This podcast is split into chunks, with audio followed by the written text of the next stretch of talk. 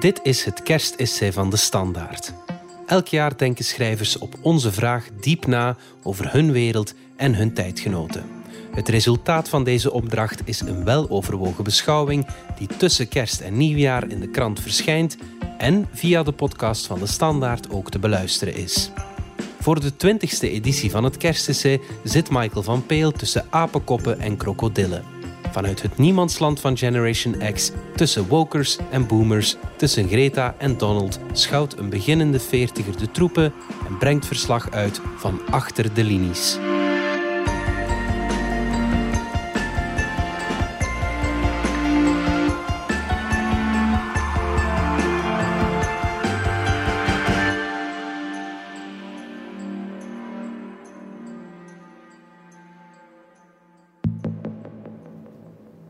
Tussen apenkoppen en krokodillen. Deel 1. De verdeelden. De jeugd van tegenwoordig gaat naar de kloten. Aristoteles, 4e eeuw voor Christus. Recent ben ik de eerste tekenen van incijpelende ouderdom beginnen voelen. Alles wat ik doe heeft plots een bijhorende soundtrack gekregen. Recht staan, een auto instappen, wakker worden. Elk van deze acties gaat gepaard met zijn specifieke eigen versie van het is de prelude van de symfonie der verval. Op een onbewaakt moment, het moet ergens op een donderdag geweest zijn, betrapte ik mezelf erop met beide handen mijn broek op te trekken bij de achterkant. Moeiteloos en zonder nadenken voerde ik de actie uit, midden op de openbare weg. Gewoon de duimen achter de riem en hop. Alsof ik nooit iets anders gedaan had. Alleen, ik had het nog nooit gedaan.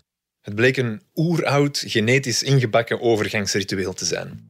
Een geheim vrijmetselaarssteken van een nieuw verbond. Een kranige tachtiger aan de overkant van de straat zag het gebaar, gaf me een knipoog en verwelkomde me liefdevol bij de club der langzaam verwelkenden. Ik begreep, van hier af aan is het stilletjes bergaf.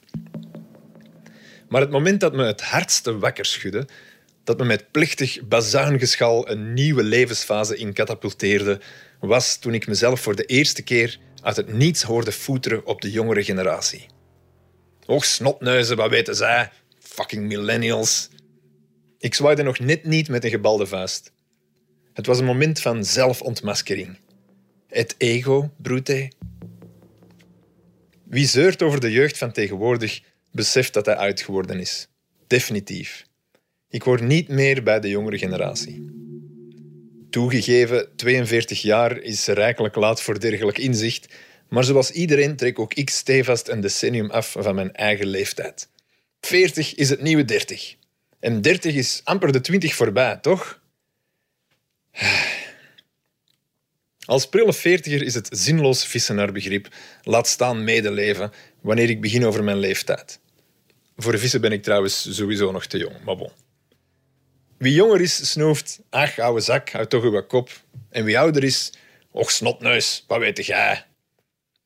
Neerkijken op al wie jonger is dan je huidige jij hoort bij de verworven rechten der anciëniteit. Vraag maar eens aan tachtigers wat ze van zeventigers vinden. Zeventigers, die denken dat ze het allemaal weten, meneer.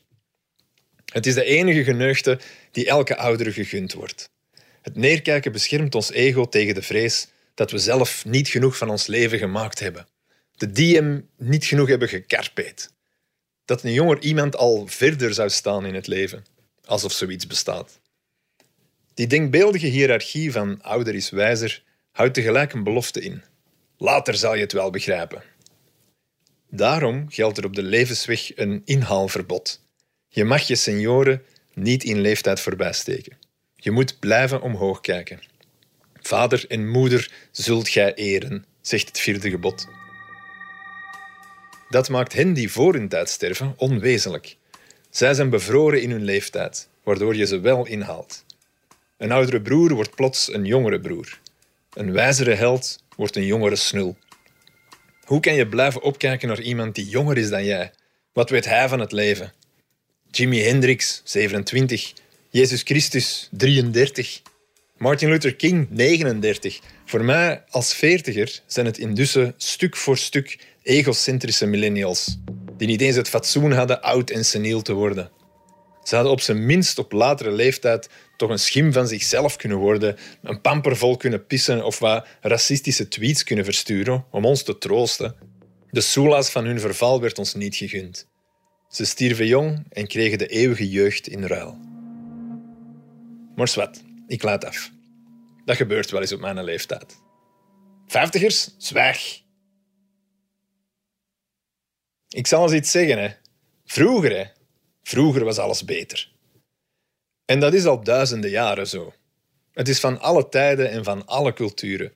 Er is gejammerd over de tijd en de jeugd van tegenwoordig en gehunkerd naar de tijd van toen in hieroglyphen, in spijkerschrift enzovoort. Ook de oude Grieken konden een pakje zagen, voornamelijk over de jonge Grieken.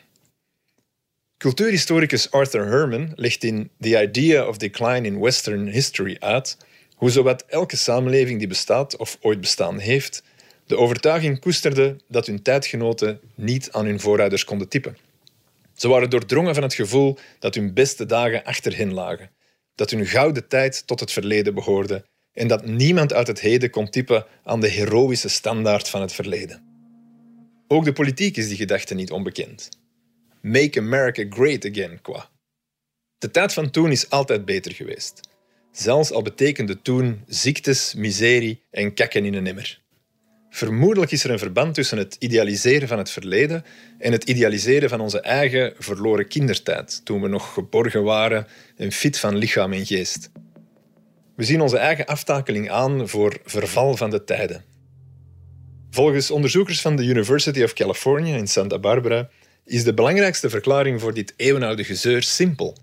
Mensen zijn gewoon heel slecht in zichzelf te kunnen herinneren toen zij jong waren. Dat komt omdat we onze ontwikkeling en levenservaring niet kunnen ontleren en dus ons huidige zelf altijd als referentiekader gebruiken. Ons geheugen werkt niet als een fotocamera. Met andere woorden, in realiteit vergelijken we jongeren onbewust niet met ons jongere zelf, maar met ons huidige zelf. Mensen met veel meer levenservaring. Generatieverschillen zijn dus deels te wijten aan perceptie. Dat brengt ons meteen bij de vraag: bestaat er überhaupt wel zoiets als verschillende generaties? Of gaat het gewoon om verschillende levensfasen? Het grote verschil in opvattingen tussen de generaties wordt namelijk veel kleiner als men jonge millennials vergelijkt met boomers toen die zelf ook jong waren.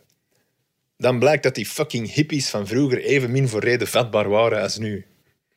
Zoals altijd in de vervelende, morsige realiteit ligt de waarheid ergens halverwege.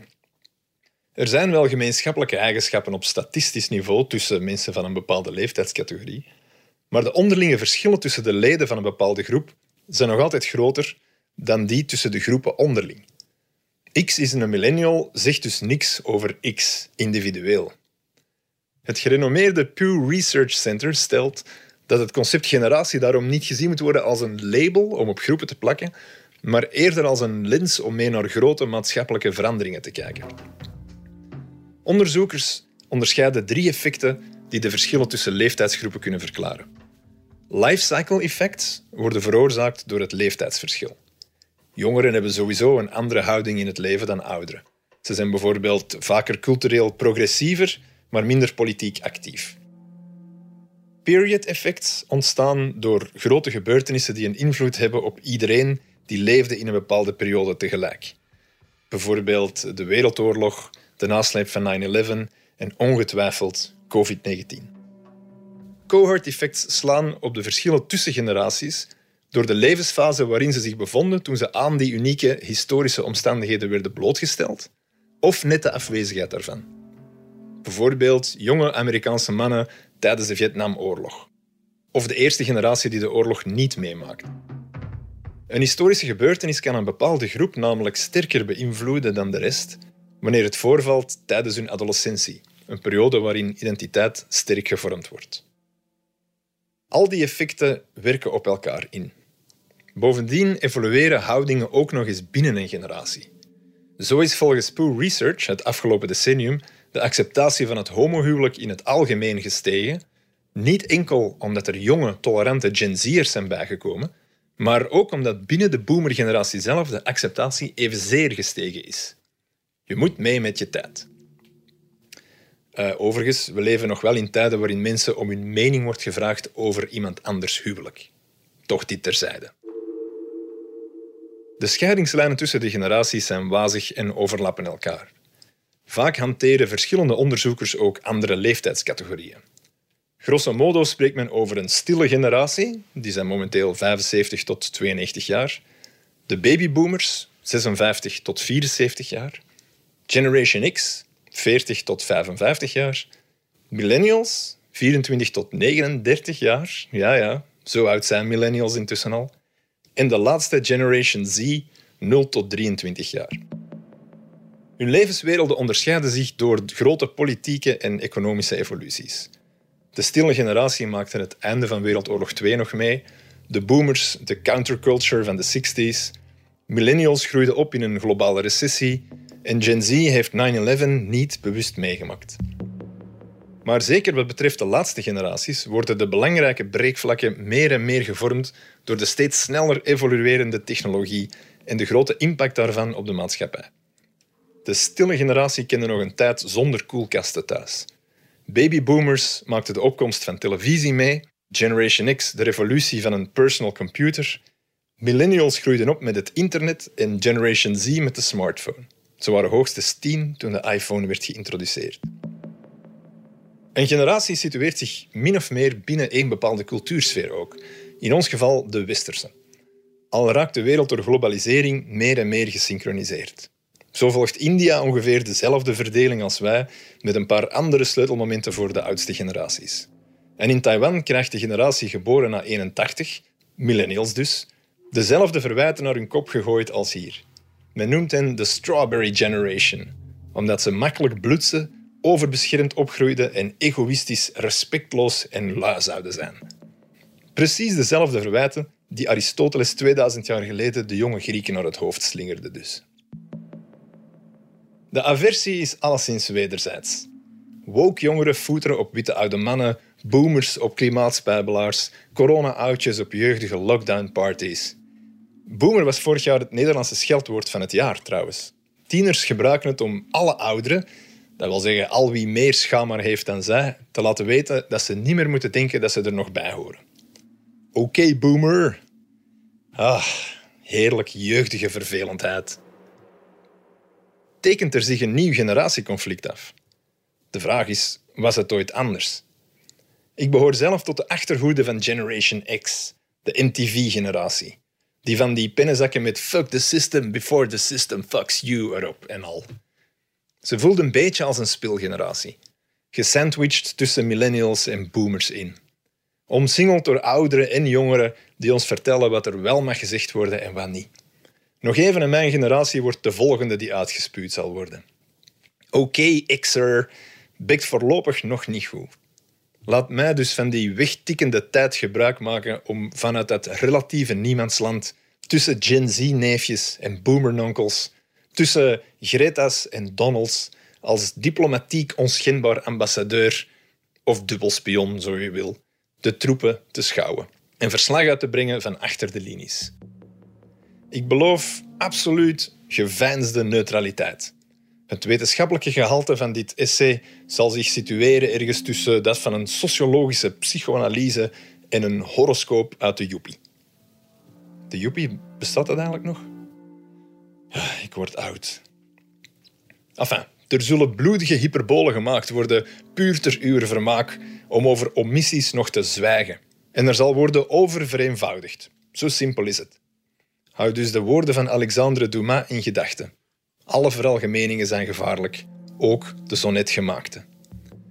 Wat over zal blijven zijn een paar interessante ideeën om mee uit te pakken op café wanneer ze eindelijk weer open zullen gaan. Eén troost voor de oudere generatie intussen, ten aanzien van die bedweterige Gen Z'ers, is alvast deze.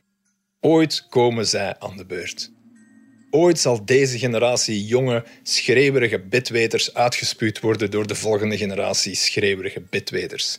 Door hun eigen kleinkinderen. Dan zullen zij weten hoe het voelt. Boontje komt om zijn loontje. Helaas zullen wij er niet meer zijn om ons erin te kunnen verkneukelen. Maar niets houdt u tegen om alvast een voorafname te doen op die genoegdoening. stilletjes gniffelend van achter de kamerplanten naar buiten starend door het raam. Oké, okay.